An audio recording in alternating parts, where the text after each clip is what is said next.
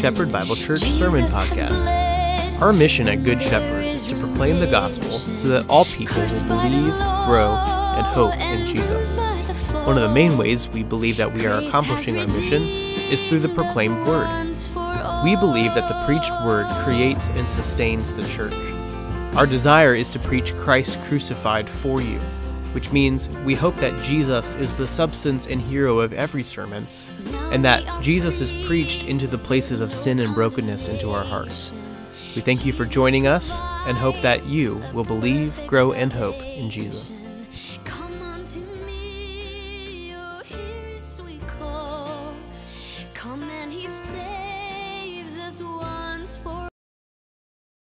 I'll go ahead and read. We're going to be in verses 1 through 5, um, excuse me, 1 through 6, and then we'll um, discuss it tonight.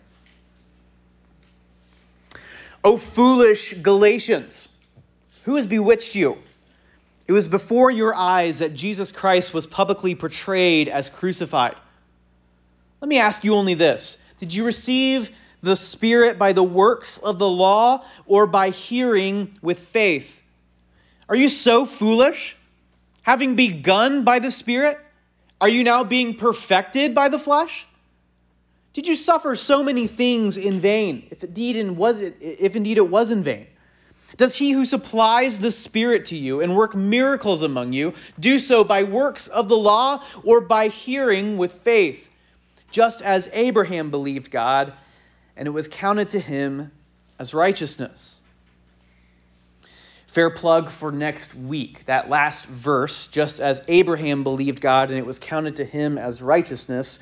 Judd next week is going to cover the beginnings of that conversation. But we're kind of going to leave that verse, even though it's part of this section here and part of the sequence of questioning here. We're going to leave that little chunk. Judd's going to cover that. So there you go, Judd. Throw you the bone. I'll even give you an extra verse, verse 6. You can have it. All right, but it begins this conversation where he's going to bring in Abraham as an example of his point that he's trying to prove.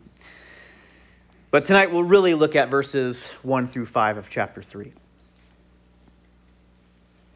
As I was thinking about this passage, I was just overwhelmed with this thought and this reality. I've shared it before here, but I want to dive a little bit deeper into it tonight. Most Christians that I know don't really have a justification issue. In our small group, even this week, our community group this week, that even that very line even came out in our discussion. I don't know, this is a direct quote, I don't know if I have a justification issue. I'm not doubting God's justification of me by grace alone, through faith alone, in the finished work of Christ alone. Most of us don't have a struggle when it comes to getting into the faith that way. Um, most people that I know are willing to raise their hand and say, Yeah, in order for me to get to heaven, I'm going to need a lot a lot of Jesus. And none of us have, uh, very few of us, very few of us, have problems with saying, oh, I need 100% Jesus to get into Christianity. All of us would raise our hand and say, yeah, to get in, I don't, I haven't met the standard. I don't have enough righteousness on my account by my own doings. I can't get in by my own works. Can't do it. Most of us would say, just absolutely raise your hand. No, I, that's me. That's me. But I do think the majority of Christians, including myself, I think we do have a sanctification issue. And what I mean by that is, though I don't think most of us are sweating whether or not we need Jesus to get us into heaven or to get us converted into the Christian faith, but I do think that a lot of us struggle with can I keep myself in the faith? Am I doing enough to keep myself in the faith, to keep myself justified? We struggle, especially on a very functional level, in day to day moments, in week to week moments, where the embarrassing or the downright sinful or guilty feelings come into our hearts. We have a feeling that somehow, on the basis of what we have done, that we have somehow given up ground on justification by virtue of our sanctification or our lack thereof. And in one sense, I would actually argue that actually it is a justification issue, but It just is always seen in the mode of our sanctification, our growth in the Christian life. We somehow feel that maybe if I am not growing enough, or growing to the extent that I feel like I need to, or maybe I take so many steps backwards that certainly I have lost all sense of rightness with God.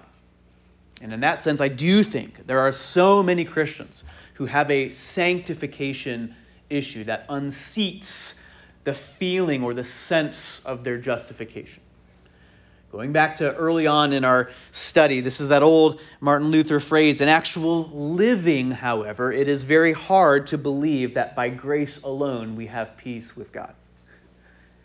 We, to get us in, I mean, like we remember there sitting there in our in our seat. Many of us walked an aisle many times, right? Many, uh, I did. I walked an aisle many times, and I knew within my own self to get right with God in the first place, I would need 100% Jesus because I'm not getting it.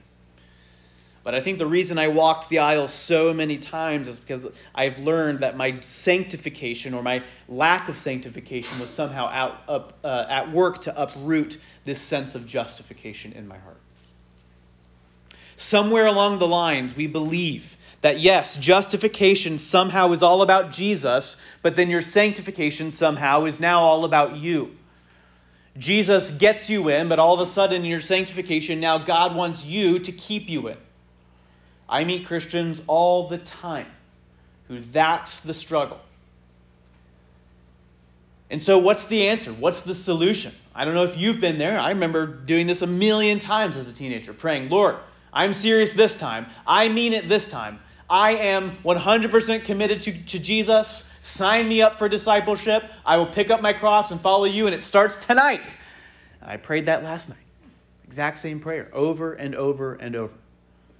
In the middle of that was a whole dose of sin and guilty feelings because, according to the performance of the law, whatever that law looked like in my life, I knew I wasn't meeting the standard. I did a lot of digging this week on personal uh, confessions related to this uh, relationship between justification and sanctification. So I did a little bit of digging and I found what's probably uh, in our, our closest uh, confession that we would that we would confess here. This is the 1689 London Baptist Confession. It says this: They who are united to Christ, effectually called and regenerated, having a new heart and a new spirit, created in them through virtue of Christ's death and resurrection. That's justification. Are also further sanctified, really and personally, through the exact same virtue.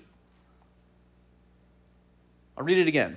They who are united to Christ, effectually called, regenerated, having a new heart and a new spirit, created in them through the virtue of Christ's death and resurrection, are also further sanctified, really and personally, through the exact same virtue. We are justified by grace through faith. And again, how are you going to receive the Spirit? None of us are going to say anything short of 100% Jesus. You want to be regenerated? You want to have a new heart? You want to have a brand new eternal life? You want something dead to become alive? You need Jesus for that work. The 1689 London Baptist Confession says if you want to be sanctified, it happens the exact same way through faith in Christ. Faith in Christ, trusting in Christ's miraculous ability, is the exact same way that you are justified. It's the exact same mechanism. This is the reality for us tonight that I want us to observe. And I want us to see this right from Paul's letter here to the Galatians because this is going to get brought to the forefront. Again, I don't think the Galatians actually really struggled with matters of justification. I think Peter was struggling with a matter of sanctification that did uproot his sense of justification. It's a big deal. So I want us to see, first of all, that we are justified through faith in Christ. We are justified through faith in Christ. I've entitled this sermon, Seeing, or Hearing rather, is Believing. Seeing is believing. If we are justified and sanctified the exact same way through faith in Christ, how do we do that?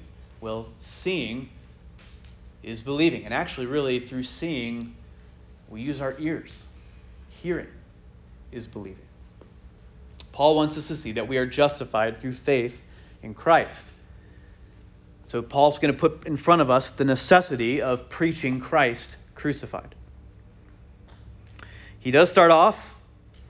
He gets a little feisty again. Okay, we had toned it down maybe just a little bit towards the end of chapter 2. It got a little theological. Now Paul's getting a little feisty again and goes makes a little personal attack here. Oh foolish Galatians. That probably doesn't sound as strong as it might in the New Testament. The calling somebody a fool back in that day is pretty strong. We don't we don't tend to blush at that. They would have blushed at being called fools or foolish. You remember from Psalm 14, verse 1 the fool has said in his heart that there is no God. These were, this is a direct attack on their belief, their functional belief in a deity, in God, in monotheism, which for a Jew would have been unheard of. Of course, we're monotheists. Of course, we believe in Yahweh. We have this one God. Paul's calling them out and saying, You don't actually believe there's one God on the ground of your life, you foolish Galatians. You've given him up. You foolish Galatians. He doesn't just say that in verse 1, he actually says that in verse 3 again. You're acting foolishly. This is a direct name call. This is not something we would encourage our kids to do, but Paul's going right for the heart here to listen to my tone. Listen in. You're acting like the pagans act. You're acting like a fool. You're acting like as somebody who has basically, on a functional level, said there is no God. You have no theology. You've given him up. More than that, you've been put in a spell. Who has bewitched you? Who has put a spell on you? Who's put the rebellious witchcraft magic on you? Who's put that on you? This would, this would be like, I mean, the Jews would have had no space for this kind of witchcraft language. They would find it very offensive that Paul would even talk about them in terms of uh, a spell or magic or some other secretive kind of uh, uh, en- en- en- enchantment here. This is a what kind of spell are you under? My friends, it's the spell of legalism. And isn't it a spell? It's a delusional spell, isn't it? Very rarely, very rarely do we have in our own ability as just natural human beings the ability to sniff out our own legalistic tendencies, don't we? It is extremely rare. It is very rarely self discovered. We stumble upon it the accusation of legalism kind of sneak, sneak attacks us always. We're never prepared for the accusation of legalism. It always kind of comes to an affront to who we are, that you would call us a legalist. We kind of have to be shaken, shaken right out of the spell of you're a legalist. You're a natural born legalist. You constantly are looking at what you do. No, I don't. You see it? Do you hear it? Yes, you do. It's a spell. Let it be known. If you are a listening Christian, if you are trying to hear Paul's words, if you're trying to hear his words of, oh, foolish person, you would have this awareness that somebody could come to you and look at you square in the eyes and say, you're being foolish, and you wouldn't believe him. There's enough deceitfulness of your own heart, but also there's enough power in religion to know that you could look at somebody square in the eyes and say, You're acting like a fool, and they wouldn't believe you. Is that powerful of a spell? Can I, can I encourage you? Can I encourage you as a Christian? Whenever somebody accuses you of legalism, just have a heart to be like, yeah, that's probably true. Yeah, that makes sense in me. It's a spell, it's an enchantment that we're easily put under. It's a foolish thing. And aren't we natural born fools? Haven't we lived a consistent life of foolishness to make it possible for this charge to exist? Let's not be so offended if somebody comes to us and says, I sniff legality in you.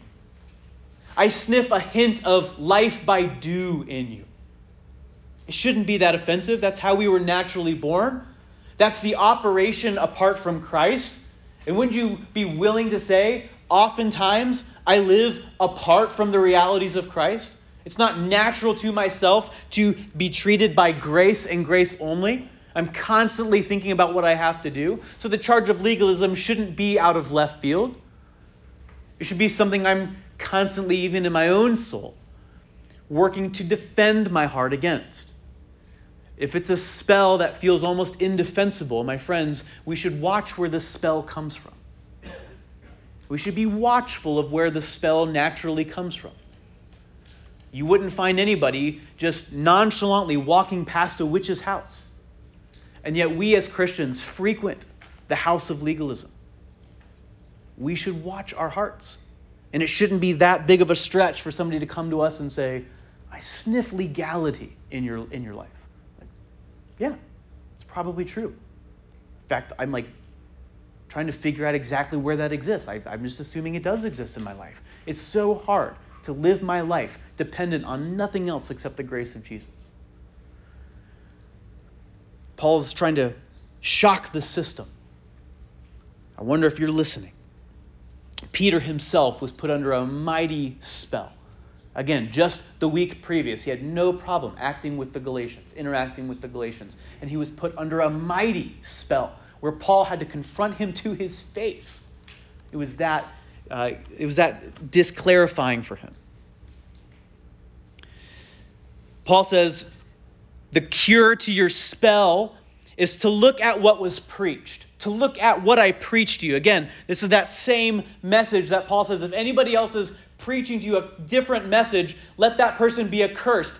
I'm preaching to you the real thing. What did he preach? Verse 1 It was before your eyes that Jesus Christ was publicly portrayed as crucified. Now, the reality is, the Galatian people, more than likely, actually never witnessed the crucifixion of Jesus. We have no record of actually anybody in the Galatian church actually present at Christ's crucifixion and his resurrection or ascension. And so Paul is actually making this absurd charge. It was before your eyes that Jesus was publicly portrayed as crucified. You can imagine them looking at me like, we weren't, hey, hey, hey, hey, we, we weren't there. No, no, no, no. Wrong, wrong people. Wrong people. Paul says, no, no, no. You saw him. How do I know? Verse 2 Let me ask you this Did you receive the Spirit by works of the law or by hearing with faith? You've heard him. You've heard him preach. You've heard me preach to you. And so, in hearing what you've heard, you can't unsee what you've seen. I preached to you a very clear gospel. I put in front of your earballs a beautiful picture of a crucified Jesus. I painted on the canvas of your heart the realities of Christ for you. I preached that message to you, and you have seen with the eyes of your heart the realities of the gospel, and you cannot take back what you have seen. It was before your eyes. You've seen him. Jesus was publicly lifted up for you. To me, this goes back to uh, when the Jews were roaming around the, the, the, uh, the, the, wilderness, and Moses lifts up a serpent, a serpent uh, on a staff, this golden serpent that would save them from the poison of, the, of God's judgment. And all of a sudden, Moses says, Look on him. If you just look on him, you will be saved. P- Paul is clearly saying, I have raised him up for you. Look on him. Did you not receive life from your judgment just by merely looking at him? You have seen him with your eyes. This is exactly what preaching is. Preaching is Christ crucified. This is why Paul said, I knew nothing among you except Christ and him crucified. Him I proclaimed. Warning, teaching everybody in him. Because in the reality of Christ crucified, we see both the realities of God's standard in His law and the realities of His mercy, of the, this, this justice satisfied in the gospel. We see both law and gospel through Christ crucified kind of preaching. I desire more than anything else as a pastor to do this and do this only if the only message you hear me say every single week sounds like this quote, Jesus for you, end quote, to me, that is sufficient for the job of preaching. For what other power is there other than that? For what other ability is there for God to raise dead than the preaching of Jesus Christ crucified for sinners? Answer None if I merely preach to you seven steps on how to get better at being a husband, Or here are four ways to stop sinning. My friend, I am only pushing you back on the realities of your legality. I'm pushing you back under the spell of what you have to do to save your life. The only thing that saves beyond the grave, from hell to heaven, from death to life, is the preaching of somebody else in your place, both on a cross and in an empty tomb. The only thing worth preaching is Christ crucified, risen again for you. I'm not really interested in giving you a bunch of steps on how to make your life better and then pushing you back on yourself saying, So, how are you doing this week? Because if you're going to answer honestly, if you're going to answer according to the law of God, you'd have to be able to say, I'm not doing it. Do you have any other hope? I'm not doing great, Pastor. I might be handling things well on the outside, but I got things on the inside that I can't lift. The only thing that matters, that saves from death to life, from sinner to saint, is the gospel of Jesus Christ. This is what Paul is saying. You want to be free from the spell? Look back at what I've preached to you. We're justified by, by faith in Christ, and there's an absolute necessity to be reminded of this kind of preaching. Why?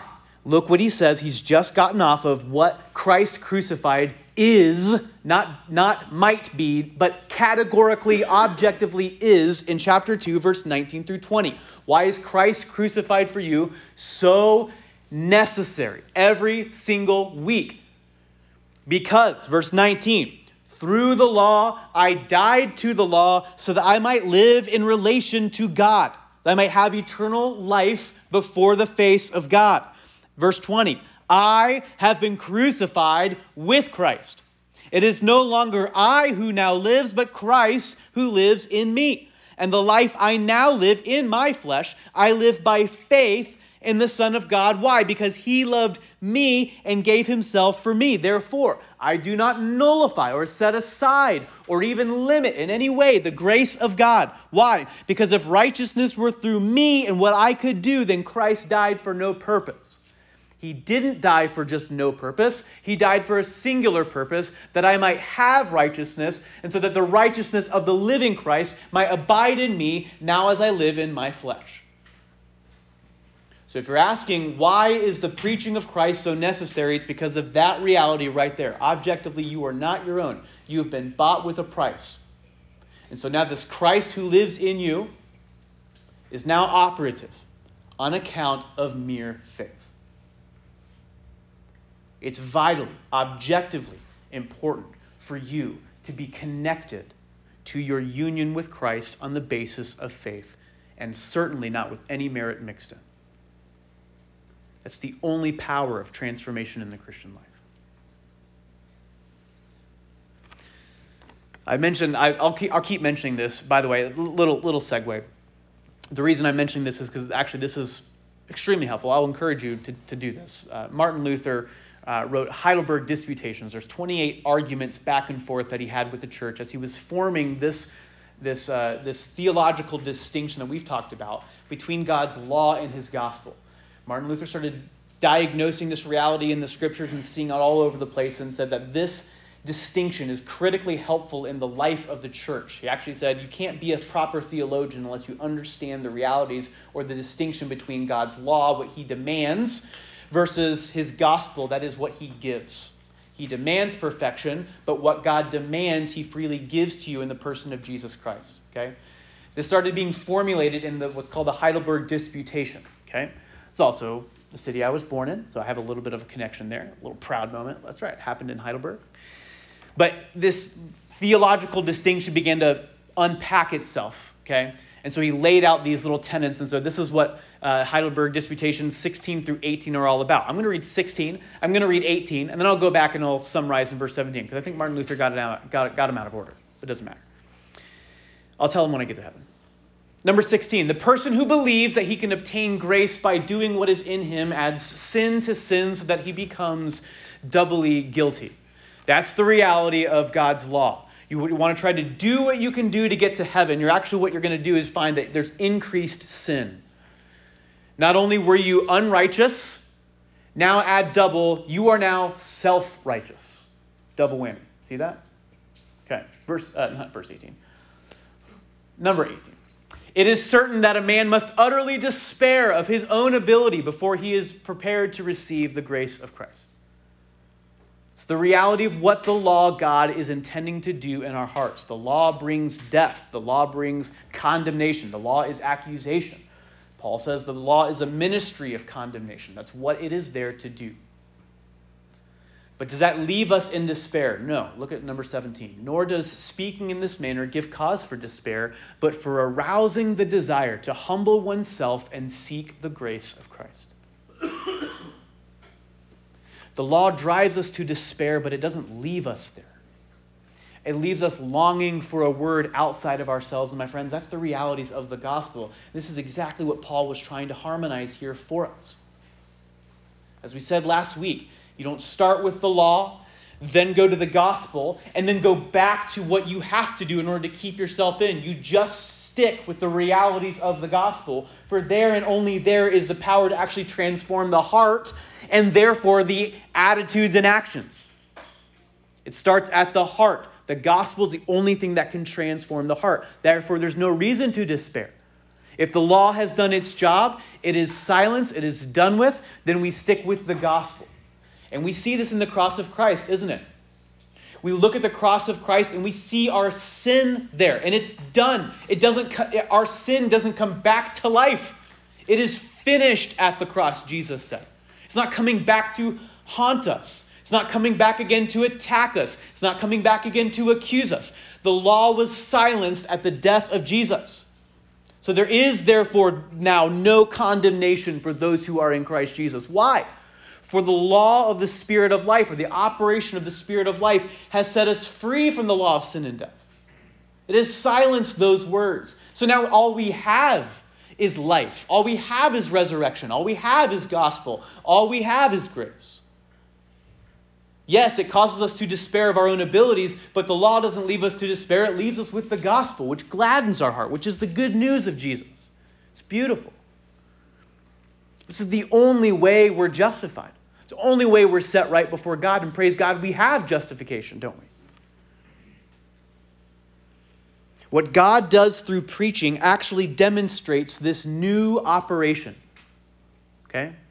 What I'm trying to do in preaching I'll tell you my I'll tell you my secret sauce every week. What I'm trying to do every week. I'm trying to do what God does to us. Through the law, I'm trying to kill you.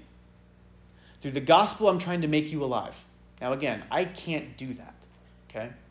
Be crazy if I did. Speaking of putting you under a spell or magic stuff. If I could do that, that would be one thing. I'm here called to preach God's word. It's all I'm called to do. And God's word does two things it kills and it makes alive. Through the law, it condemns, and through the gospel, it awakens, it resurrects. That's what I'm doing through every portion of Scripture. That's what I'm doing. So I'm trying to highlight where you failed, and I'm trying to highlight where Jesus succeeded for you every single week.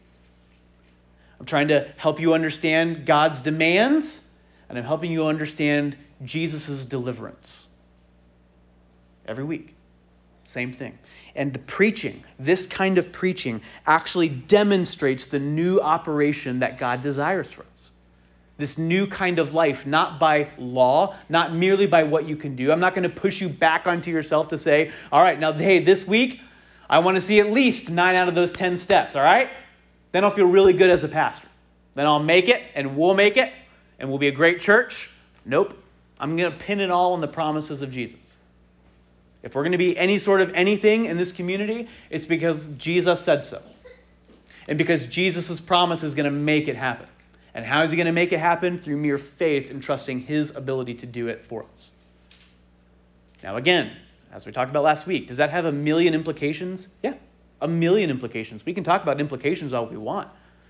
But I'm not going to put the burden back on our hearts to say if we don't do it, maybe we're not justified. Maybe we're not a good church. Maybe Jesus isn't strong enough anyway. No. I'm going to put it on the promises of Jesus and let him work from there.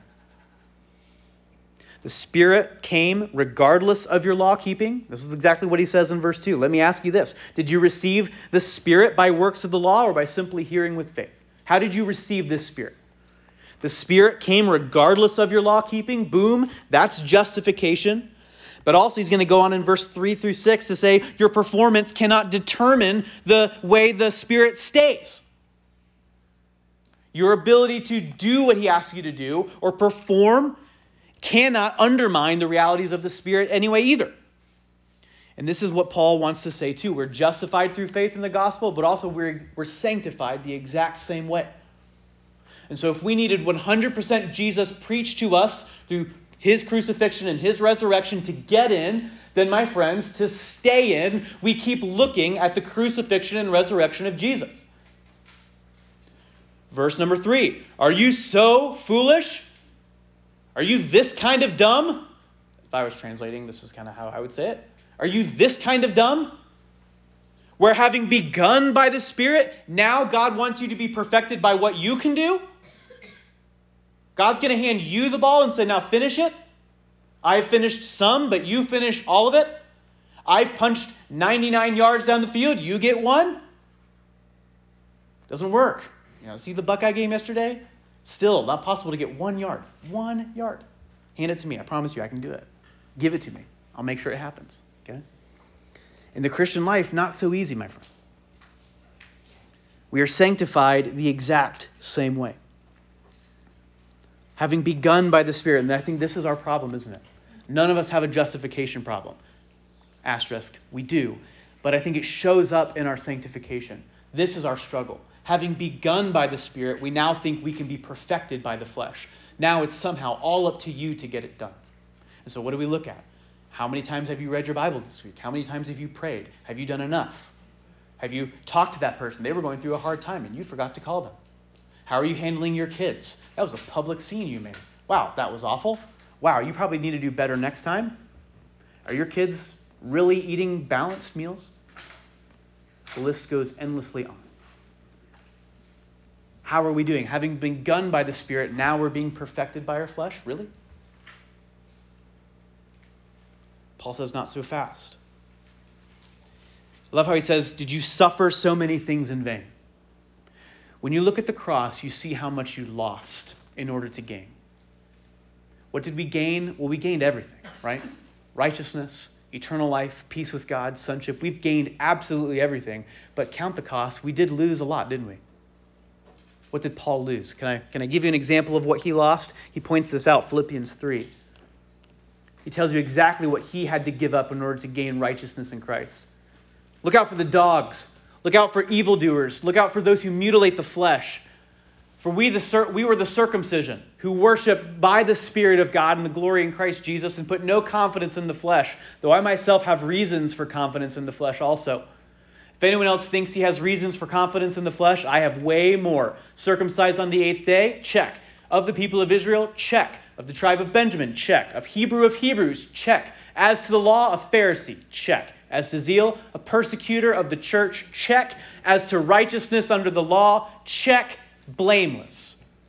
But whatever gain I had, I counted as loss for the sake of Christ. Indeed, I count everything, not just all my Jewishness, not, not only my religion, but now all my further everythingness. I count everything as loss. It's empty. I put, put, it on the, put it on the altar, Jesus. Everything you want, Put it there. Everything is lost because of the surpassing worth of knowing Christ Jesus, my Lord. For his sake, I have suffered the loss of all things and count them as rubbish in order that I may gain Christ. What kind of Christ? And be found in him, not having a righteousness of my own that comes from the law, but that which comes through faith in Christ, the righteousness from God that only depends on faith.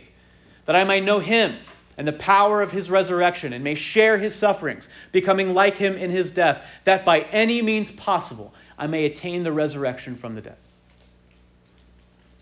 In other words, what Paul wasn't looking for was seven steps to be a better husband or a better tent maker.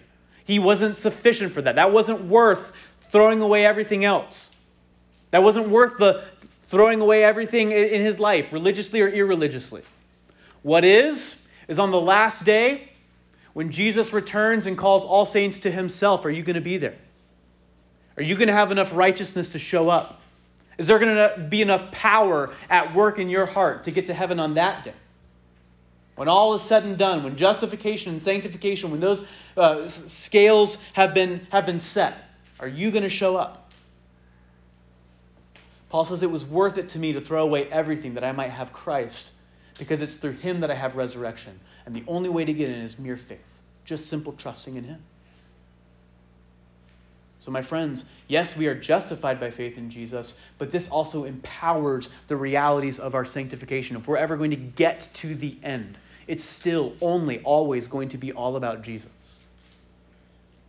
It's going to depend on real transformation that's beyond the grave that's actually transformative in the heart. Which is why he says, look down at verse 4 Did you suffer so many things in vain? Verse 5 Does he who supplies the Spirit to you work miracles among you by works of the law or by hearing with faith? What you needed is a miracle to get in. What you still need to stay in is a miracle. How did that happen? What well, only happens through the Spirit by hearing with faith. Verse 6 and he's going to throw in this little example, just as Abraham believed God and it was counted for him as righteousness. And that provides the rest the theological portion of his argument there to the Galatian church. My friend, in your sanctification, what you need is a miracle. And it's already been done. He's not here. I had a good conversation with Corey Kick, who put me onto a theological podcast that I've loved. It's called Simply Put. Uh, every little theological concept that they talk about is covered in like six minutes. It's beautiful. Highly recommend it. The reason he showed me that is because it kind of wrecked Corey's life when it came to this idea of sanctification. So I'm going to share a little bit about it. It's not my stuff, it's Barry Cooper stuff, the guy who puts the, the podcast together. But he says that sanctification is a time traveling word in Scripture. Why is it a time traveling word? Because your sanctification has happened in the past scripturally, biblically speaking. It's, ha- it's happening in the present. This is what we call progressive sanctification. It's happening in real time now, but it also happens in the future. There's a real sense to which you will never fully be sanctified until you reach heaven's gates.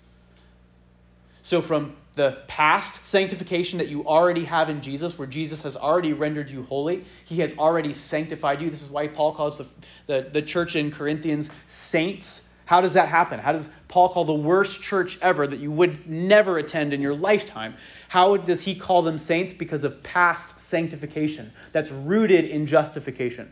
God has in Christ set them apart, sanctified them, made them holy already in the person and work of Jesus. God is at work currently through the Spirit, progressively sanctifying them, progressively setting them apart. How does that happen? Only by faith in Jesus, miraculously, not based on your performance, but based on Jesus' work in you to kill you and to make you alive. And my friends, the reality is you are yet to be sanctified, and one day God will set all things right, redeem all things, set you new with a fully sanctified body one day, and that will be a miracle. It's a time traveling word but all of it is consistent with miraculous in Jesus. It needs faith and faith alone to do it. In other words, you can't do that. We can talk about participating in it. What do I think participating in your own death and resurrection look like? Well, I think it looks like submitting yourself to the law of God, listening to it, not letting yourself cheat out of it, not wiggle yourself free from it, but actually hearing it being okay with being a big fat sinner? Why? So that you might then hear the gospel, trust in it, go back to it.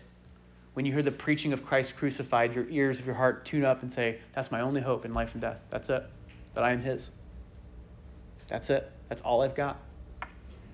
You actually begin to forget about your performance.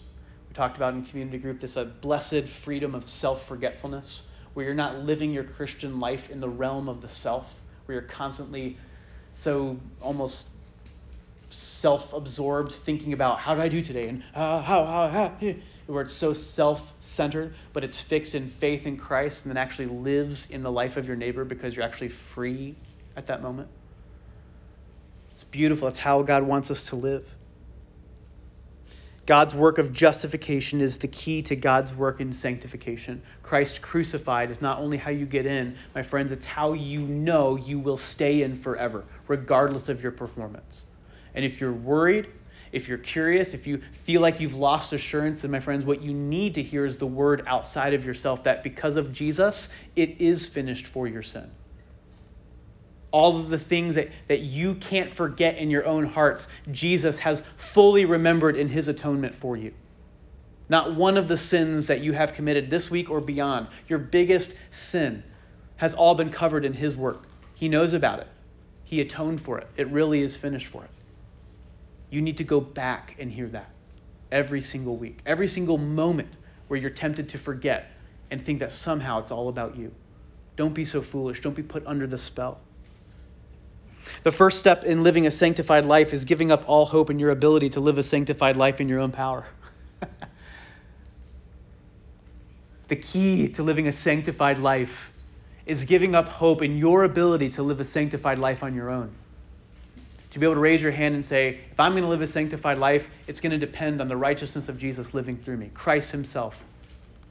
The very presence of the Spirit of God in my heart to do things that I by myself cannot do. It's called a miracle.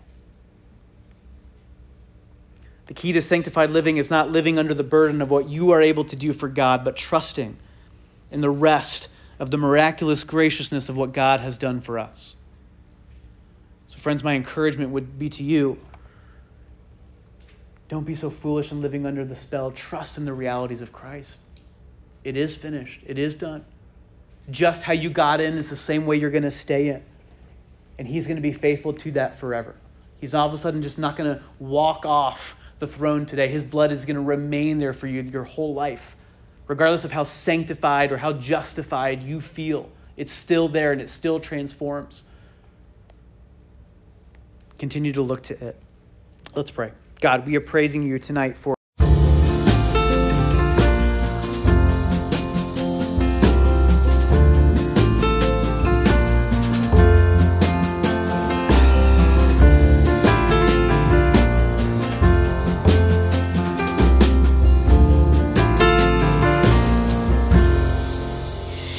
Come the he